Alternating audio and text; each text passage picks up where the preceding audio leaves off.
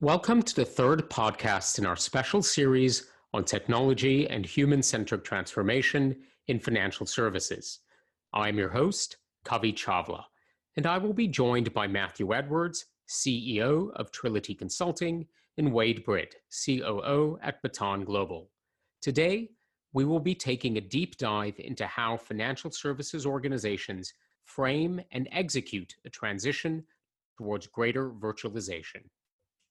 Wade, we talk a lot about the virtualization of the customer relationship. That's a pretty broad term. Could you give us a little more specificity to what you mean when we talk about virtualization? Sure. Uh, let's talk about this in terms of some wider trends and then kind of hone in on a few proof points. Banks no longer control the narrative around how things should be, Uber does. You know, the Uberification of people's expectations are what should be driving banks' understanding of what people demand. I mean, that sounds kind of catchy, but to give you a few sort of uh, more granular points about what that means, you know, service requests should be virtually initiated with clearly visible expected times to completion.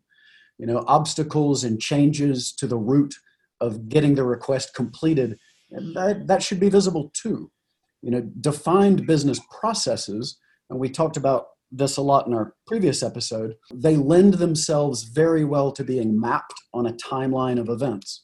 You know, getting a small business loan, well, you've got an application, anticipated terms, review, confirmation of terms, you know, underwriting availability of funds. You know, this is an example of how the trip can be mapped out. And you know, you can even incorporate elements of uh, cross-sell opportunities in that same trip uh, to not only provide a really good experience that resonates with the user, but potentially to boost share of wallet as well. Service experiences can be personalized. You know, the idea of who is the driver, right? You know, who's providing the service. Uh, what's their name? Uh, maybe even a photo. I mean, just because things are going to be virtualized doesn't mean they have to be impersonal. Um, and and on that same vein, you know you can be really creative here because there's a lot of rich data to mine. You know how long has the staff member been with the bank? You know that can give some kind of a star rating for the person helping the customer. The customer can be rated in terms of the number of products within the bank. Um, so there's a lot of uh, interesting things that you could pull into that even their satisfaction scores from previous interactions um, crm tools are really starting to do a great job of this with sentiment ratings and voice tone and vocabulary flags to kind of indicate how the, the discussion is going. So, you know, the bar has really been raised by some of these um, exogenous people to the banking system, you know, folks like Uber. And, you know, the, the bar is not going to get any lower. Right. And I think that it sounds like a wonderful transformation of the relationships, right? And I think what, again, for me really resonated is that ability to integrate using data and technology across a customer experience all the way through to understanding how particular employees may be um, engaging with that customer and kind of having almost this world that I can see that's kind of come together that in the physical world maybe is a little more disparate. While that sounds fascinating and valuable, it sounds extremely complex and difficult to create. Right? So maybe Matthew, I'll turn to you. As financial services organizations kind of think about getting to that outcome, where do they start and how do they think about creating the right process and what pieces of technology and data and systems do they need for this to be effective? That is an outstanding question, and I love um, the analogy of using Uber or uh, or any of those other experiences uh, to identify or characterize this. That's that's actually outstanding, and I agree with you, Wade.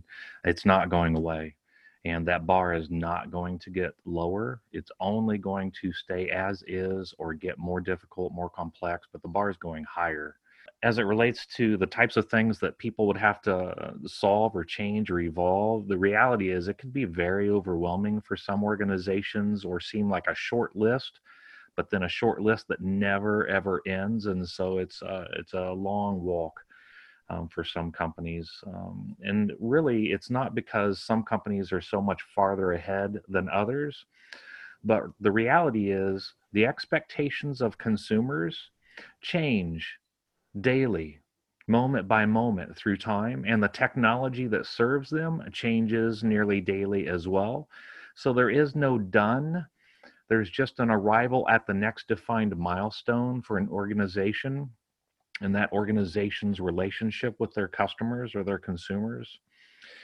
The types of it's really choosing where do you want to start and i reflect on something wade said in our last podcast which really uh, just it really is the right thing to do whether you're doing it virtually or at a marker board together is a process map or if you're not familiar with the idea of process process map actually just spend a little time and take the stakeholders that are involved in one process so if the process is open an account or the process is apply for a home loan, what are all of the steps to get from the beginning to approval and distribution of funds in order to pay the mortgage or to open the account?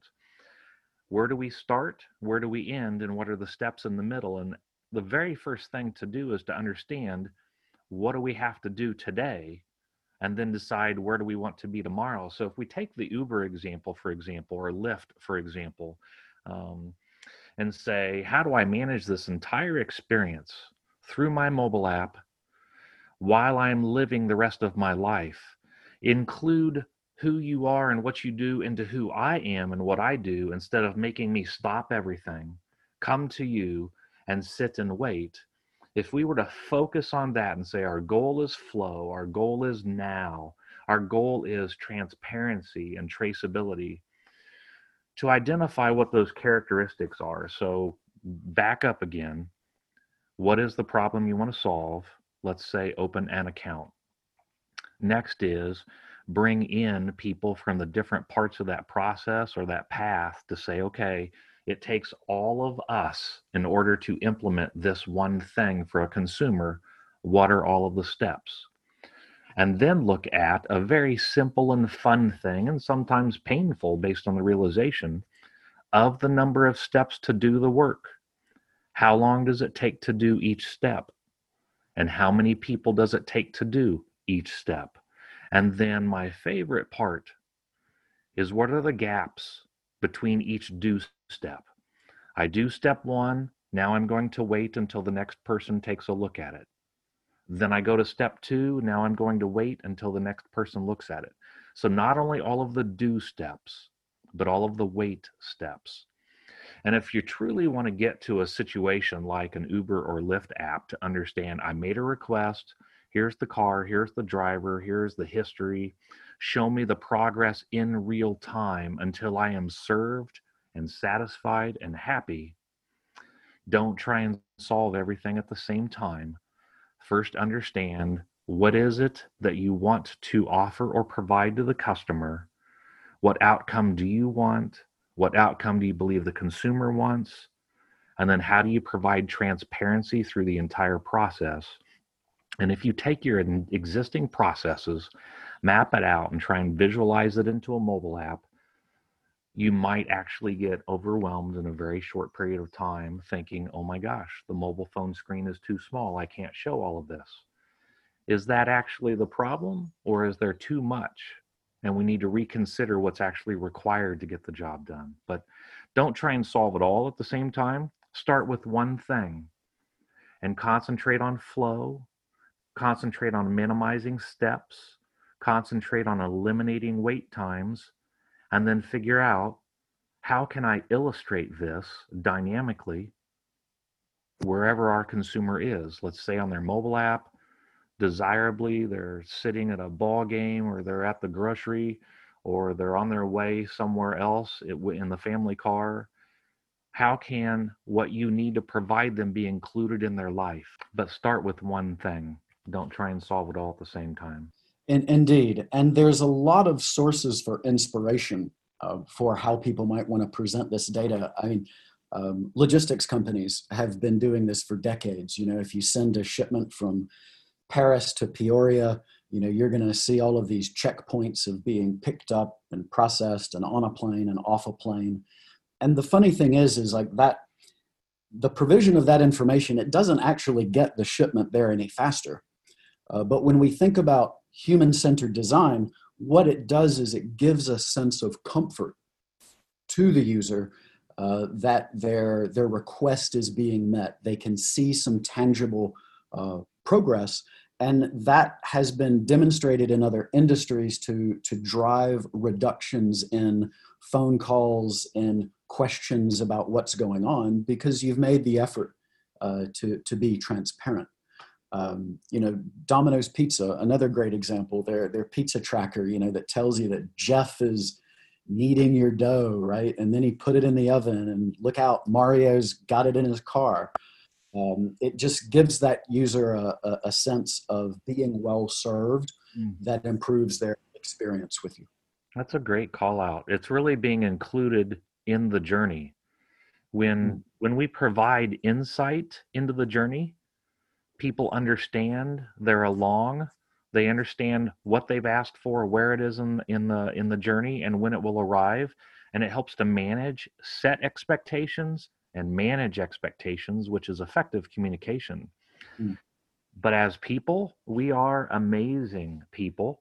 We want to understand all of the time. And then the absence of information um, no matter how amazing a person you are intellectually and emotionally and so forth absent information we tend to try and construct our own narratives. Mm-hmm. So, transparency and bringing people along is actually in the best interest of everyone, and in particular, customer delight. Absent that, eesh, it's a tough time. People are hard, and technology needs to be simple, but ultimately, it's about making me smile or making you smile. And if I have failed to make you smile at the end of this engagement, then I have not done my best yet. So again, I like the idea of that inclusion in the journey, right? Again, it embeds me as an as a user in the entire experience. It's more fulfilling. And while for Uber and for Domino's Pizza, they work effectively, and maybe it's more aligned to their organizational culture. A lot of financial services institutions aren't necessarily as demand driven or more supply side driven, especially for mid-size or smaller institutions that may have a, a core provider versus their own enterprise built core system, right? So one of the challenges that certainly we hear from organizations that are looking at trying to be more customer centric and virtualized is challenges with their organizational culture. Could both of you maybe speak to that a little bit? That's a good one. And Wade, you're certainly uh, welcome and maybe primed to go faster. Um, but one of the things uh, that we know for a fact is that uh, technology is not a limiter in adopting new ideas, particularly as it relates to flow and traceability and customer delight. We know that culturally inside organizations, it's actually a choice and a great example may be considering uh, just different industries. But as we're talking about business and finance, even talking about the idea of business, finance, and insurance, for example, in commercial uh, construction, a lot of these industries still fundamentally require um, paper based exchanges. They still require um, wet signatures, and in particular, even require um, notary visits and stamp pads. Mm-hmm. Um, we've talked about it multiple times up to this point. Just changing those things changes very many things but the limitation to document management workflows or the limitation to e-signatures or digital verification of identification in advance of you know validating or signing that technology exists and wade your illustration of what dhl or fedex or ups or any of these other organizations do domestically and internationally is spot on. The capability is there. Mm-hmm. It's a choice, but the technology is not the limitation. And that cultural change will have to be a top down uh, vision that is cast, basically stating, folks, how do we accomplish A with the fewest number of steps, the fewest number of interactions, and in the shortest period, of time with the most transparency to the consumer. There still will have to be a top down vision casting experience. Otherwise, pockets of organizations will attempt to improve, but other pockets of the organization will not receive that improvement with the same excitement. And so sometimes people uh, make jokes about this group tried to improve, but then other groups came out against the improvement, that type of thing. It's a people thing. It's not that people are uh, difficult. It's not that people are the problem. In fact, it's just normal humanity. Everyone wants to be part of something bigger than themselves. They want to know that their contribution matters. And if they have a current experience where they know that they're valued, they've been recognized, and they've been reviewed, then they want to make sure that they're able to continue to do that and improve upon that without compromising their own success. So it's not that people are actually the problem, but rather from the top down, the organization has to say, we desire change. I don't know what it needs to look like, but I want fewer steps, fewer people, less time, more transparency and traceability. How do we make our experience look like DHL, UPS, Uber? Um, casting the vision is really the key here. And then the changes after that are a choice. Uh, at least uh, those are my thoughts or my opinions or insights on that. Wade, uh, what do you think about that? It makes a whole lot of sense. And I think you're spot on that there's got to be a very strong direction from leadership that helps people understand the vision of improved transparency. And when you think about the financial services sector in general, um, that can be challenging. It can run counter to established culture. I mean, really, any highly regulated industry uh, breeds a, a, lack of transparency in a way. You know, the, the idea that you've got these multiple checks, you maybe even want them to be blind to improve internal security. So it's, it's very important to be conscious of how existing processes and technology have shaped the culture that is actually in use in organizations today. The, the good news about that is that technology can really help promote cultural change. And the best way to promote a culture of transparency is to demonstrate that transparency to staff internally first. You know, being able to deliver 360 degree views of customers uh, to banking staff that are in different functions will help promote that feeling of transparency is important. Um, any kind of internal processes that people have to go through. And, and here we can get really personal, you know, things like how do people get their, their pay stubs? How do they request uh, vacation? How do they get their feedback on their performance? You know, these are all areas that technology can help make it more transparent. Um, it can really give that proof point that transparency is important to our organization. And once you've got your own people really feeling that and appreciating the value that it gives, uh, it's much easier for them to get on board with that same degree of openness uh, to the customers they serve. Agreed. Wade, if I can amplify on what you're talking about, I think um, to some extent you're talking about psychological safety as well inside these environments, whereby when when we know there's a top-down vision that's been cast, everyone knows that that's the direction that they're being requested, enabled, and encouraged to go do.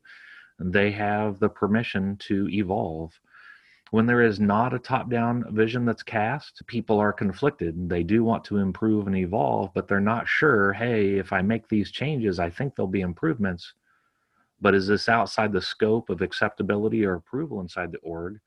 Um, that's a tough place. So I think you didn't use these words, but if I could amplify, I believe you're talking to some extent about psychological safety, which is if I know it's okay, I will do my best to evolve and become more and make this better and faster. But if I don't know it's okay, then I'm selective about my risk exposure.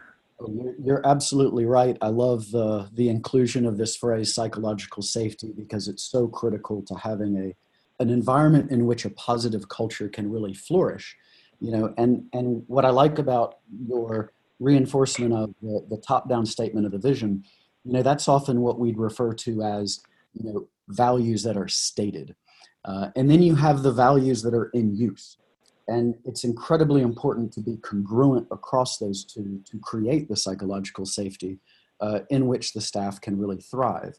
You know, if those two things are out of balance, you know, then you wind up with cognitive dissonance, which is just an enormously uncomfortable uh, environment to be in and, and something that can really erode um, positive impacts of culture and performance amongst the team. Uh, so I, I, I, appreciate you spinning it uh, a little bit down a, uh, a, a, psychological direction, Matthew. So I'd like to maybe pivot a little, um, and I think the, the discussion on psychological safety and transparency were spot on. But so again, assuming you can create the right culture, and again, it's it's a dynamic relationship between both the technology and the corporate culture, and they evolve together over time. When organizations start to think about implementing virtualization, again, a common approach that we understand or see is organizations tend to think about it kind of via size of assets, right? It's much easier for large organizations because they've got a bigger IT budget or percentage of their assets that they can spend on investing in virtualization. From our experience, that doesn't necessarily seem to be the right way to frame or think about virtualization because there, you know, there's a spectrum, I would think. So, Matthew, could you perhaps kind of speak to that a little in your experience around how financial services organizations or even others of different sizes can better approach that virtualization journey while still being sensitive perhaps to, to asset size and budget?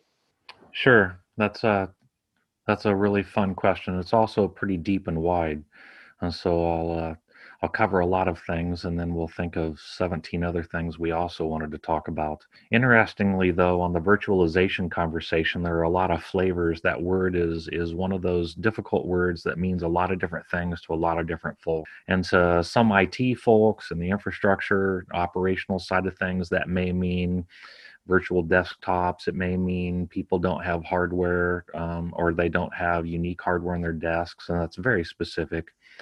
For some folks right now, that's talking about putting in place the infrastructure and the operation and security necessary for people to all work from home or work remotely and no one is in the office. So we tend to chop these things up into um, task based ideas or groups of task based ideas, which is I want people to not have hardware, or I don't want to buy laptops for everyone, or I want some people to work from home and some people not to work from home, or everyone must now work from home.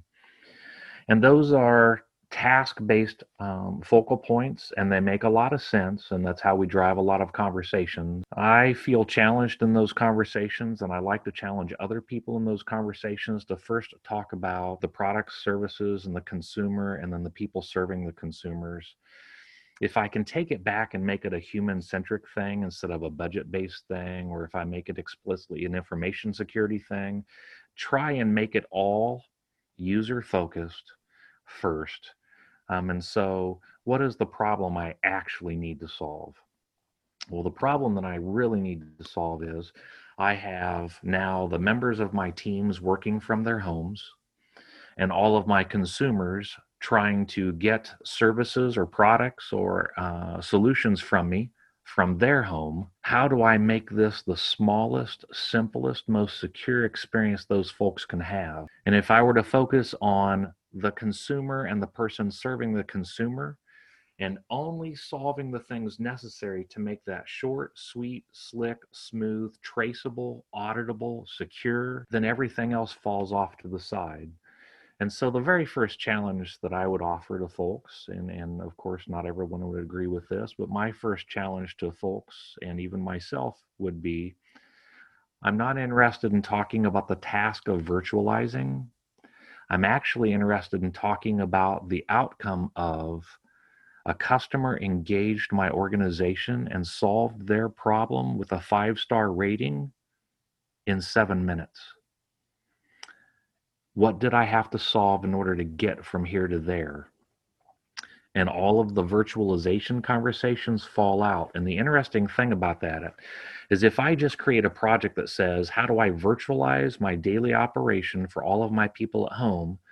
It's very easy for technical people to think about lots and lots and lots of technical things. Or it would be very easy for business people and technical people to not necessarily communicate their real needs versus their perceived needs. So instead of creating all of these situations where one project may go too deeply into solving technical things and still not solving business things, or too deeply into business people saying i need to have this and this and this but it just not translating in the technical things eliminate both of those conversations and focus on i have a consumer who wants a loan and i have a person who's going to serve that person to get them a loan and i'm going to do it in seven minutes or 17 minutes or whatever the number is but the fewest number of steps the least amount of friction the greatest amount of transparency. So take it back up to the human centric portion again, would be my encouragement. Otherwise, there are myriads and myriads of, uh, the cascading dependency trees of all kinds of technical things to solve when I use the word virtualization. But if I don't have a human centric goal in place first, then a lot of these things turn into technical experiences or projects that become complicated and expensive and discouraging for everyone, including the folks trying to do the project. Focus on the human, focus on the desired outcome, and let the things you have to do cascade out from under it. You know, the, the, the problem with setting virtualization as a goal is is kind of twofold. I mean, first off, it there's no endpoint, right? There, there will always be improvements. There'll always be another shiny widget that's going to move that goalpost further away from you um, you know and and the other challenge with using it as a as an endpoint is is that it's just a tool uh, and what i really appreciate about how you framed your, your response to the question matthew is it's like you've you've got to take into account what is the business outcome that you're actually driving towards. Because implementing virtualization uh, across different processes could involve you know a, a, half a dozen a dozen different projects that might take a long period of time and if it's being governed as a tool driven project your emphasis as you quite rightly said is going to be overly technical and you run the risk of really missing the mark. But if you're being driven by a business objective you know that you want to improve cross selling that you want to improve the quality of service you're able to sequence the work that needs to be done in a way that allows for meaningful delivery of value at different steps along the way. And i feel that that's how you really make sure that you're you're bringing your staff along with you. You know if you were to lock technical resources into a room and have them build the most beautiful virtualized solution you know they might emerge 9 12 18 months later with and and find that they've lost their user base you know that they've lost the confidence um, of the people that they're trying to serve. But if things are fragmented in a way where every incremental delivery of technological improvement brings with it some business benefit, something that can be pointed to to say, look, this is a, a, positive signpost along the road that we're traveling, uh, then you should be able to keep the, the wider staff motivated and engaged with the change that, that could ultimately you know, be a very time consuming and lengthy journey. I agree. I love the points both of you have made, and Wade, I'd maybe like to pick up on your kind of your last point around, you know, that fear of potentially building this beautiful virtualization solution and having lost user base, right? One of the the realities of virtualization is kind of the explosion of data, right? Mm-hmm. As organizations continue to utilize tools, the amount of data that they collect uh, that they need to store and manage continues to mount as well. And there are kind of two questions that I have kind of following up on that.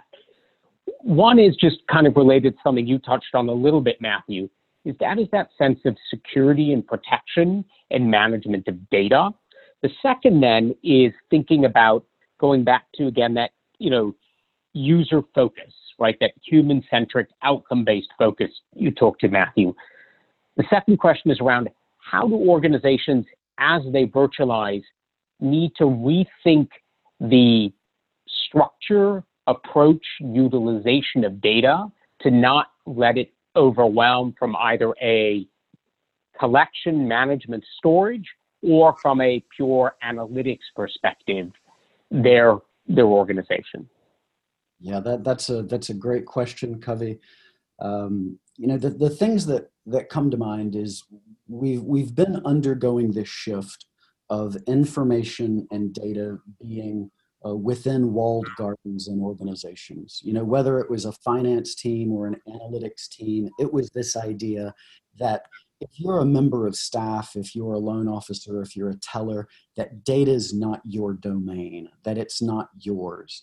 And the wonderful opportunities that we have created by you know the explosion of cheap and abundant and and quick to access storage space is that data can be democratized and it becomes everybody's. Now obviously you've got security concerns and regulatory concerns that you have to be mindful about but we'd really encourage a, a change of mindset to democratize data make data sets available so that people can play. You know we we talk about this sense of psychological safety and and if you've been able to cultivate that then you've created a space where people feel free to play. And, and i use that word very intentionally because you know analytics is like this long and circuitous walk through a really dense forest.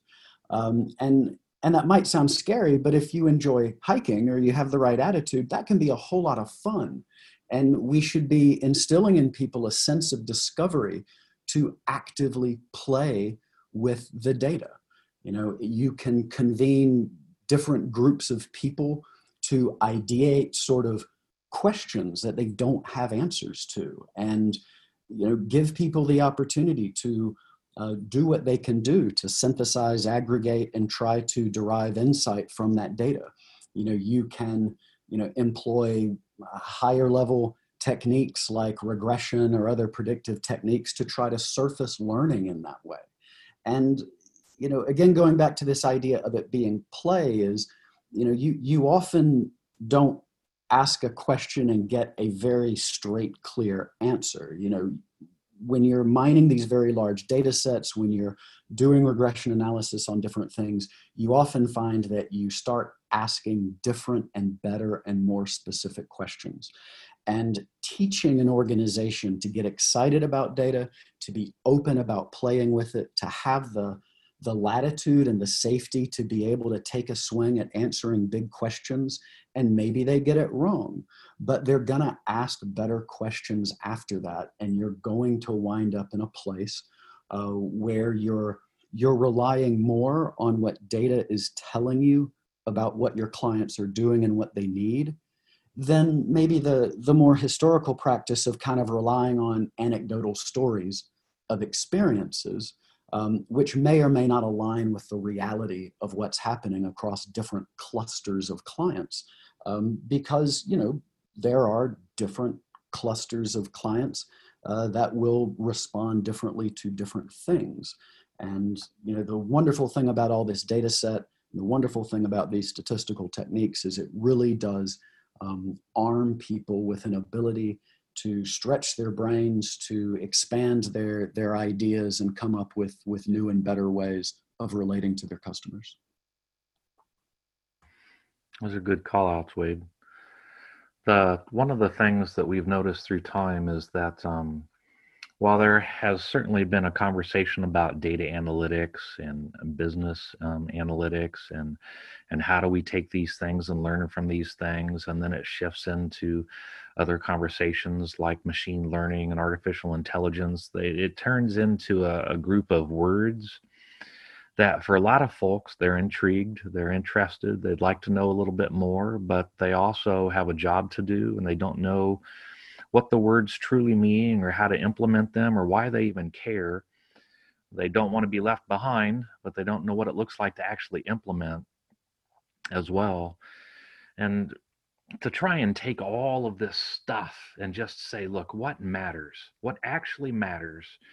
We try and simplify it down when we're talking with uh, people as well, uh, like you guys, like you do, Wade, when you're talking with folks, to try and simplify, simplify it bring in analogies, help people see what it is in real life. And one of the things we do is tend to talk to people about something so simple as an asset inventory in their organization. For example, how many systems, applications, and data stores or databases are in your business today?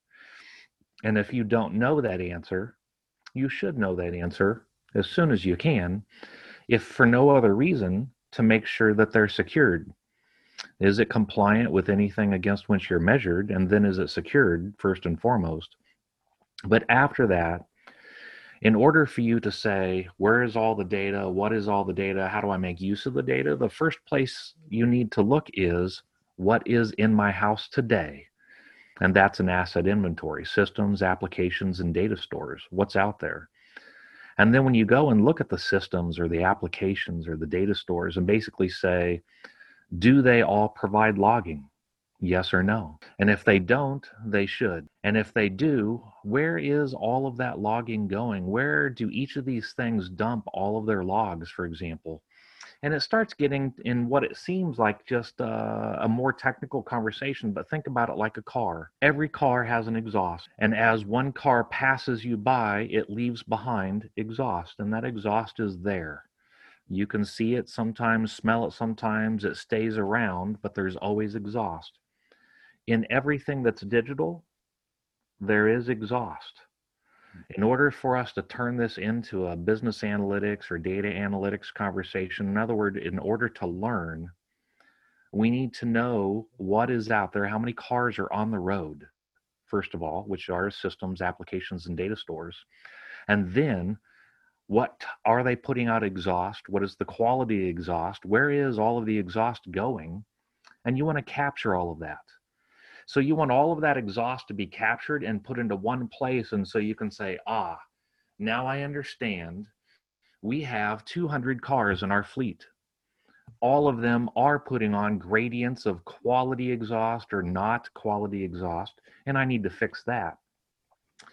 But then, how do I take all of that and get it into one place that I can understand? And so, the really simple conversation that we start with folks on is how many things do you have in your house and are they all chatty? And if they're chatty, what are they saying? And where are those conversations going? So grab it all, normalize it so it's all speaking the same language, put it in one place. And only after you capture it, normalize it, and put it one place can we even talk about how do we learn from it. But then after that, to your point about democratization, in order for it to be useful, it has to be available. In order for it to be available, you have to know what's there you have to be able to get it, you have to be able to normalize it and put it in one place, and only then can you democratize. And by the way, too, it's a great exercise to figure out if you're compliant and if you're secure along the way as well. And so you may go fix a lot of things in order to even get just here. Mm-hmm. But after it's in one place, now we can talk about heat mapping. We can talk about event monitoring, which means there's a whole lot of stuff happening, but what actually matters? And so that's heat mapping or event monitoring is filtering all of the data to know what matters and what doesn't. Setting triggers in place and alerting in place and automated responses when possible, manual when you have to. Like you're able to transform the entire business after the data is discovered, normalized, captured, and then democratized, but not until then. Mm-hmm. So if you have 200 systems in your house and you're only learning from three or five of them, that works, but it could be better. Mm-hmm. So the things I'm saying are simple to communicate cars, interstate, exhaust, capture, learn, understand. But the work does take time. It's not super difficult work, but it is time consist uh, time consuming work and it's uh, absolutely a journey of its own. It's a, a fun journey. Mm-hmm. So to go experience the joy of learning and discovering and exploring that you referenced, Wade, as you know, there's a little bit of work that has to be done to just get to that smile on your face so that you can say, My gosh, I did not know this. That is amazing. We're totally going to pivot our business as a result of this realization. Yeah, that, that resonates a lot with me, you know, and and it is uh, it is hard work you know the idea of mapping out the different applications and how they're communicating or not communicating with one another uh, really understanding data you know what's it called in that application? How does that relate to something similar in another application? Um, when we create this sort of single source of truth in a single repository you know what are the rules governing how those different data sets get integrated and and that that is an absolute grind um, and and it is necessary. You know you're you're just not going to get to where you want to be if you're not willing to to put in that level of of of work at the outset to make sure that you're you're capable of following the path. Well thank you both matthew and wade. That was a great conversation. Just maybe from both of you a couple of minutes of any closing thoughts for organizations as they kind of look to ramp up their virtualization activity? Um, my perspective, a very uh, distilling question, uh, still revolves around making the consumer um, number one, and then making the people who need to serve the customer also number one, or 1A, 1B, or 1 and 2, however you want to characterize it. But design everything around the human experience and solve the things that enable a frictionless, flow based experience for the consumer or the human, as well as the person serving the consumer. Solve those things and let everything else fall out to the side. That is my encouragement is the human centric approach first solve those things. And everything else will self-solve or self-identify as no longer important. Yeah i think that's very wise counsel for people embarking on this sort of journey. Um, you know reflecting on our conversation today you know, we, we hit on a number of uh, points that that really support that assertion you know that it's not so much having a data strategy or a technical strategy or a virtualization strategy. It's having a strategy that meaningfully impacts your your customers and your staff and that those things can be very powerfully reinforcing of high performance cultures um, of improved staff satisfaction and therefore retention. You know there's just a, a lot of threads that these efforts uh, can weave throughout an organization to to provide a much richer tapestry than what people have experienced in the past. So it's exciting stuff well, brilliant. Thank you both, gentlemen. A very, very enjoyable conversation. And again, the stress of ultimately both on the consumer or the internal side, it's about the people. Thanks. In our next podcast on technology and human centered transformation in financial services, we will be joined by a panel of leaders within the industry to hear about and learn from their experiences. Thank you and be well.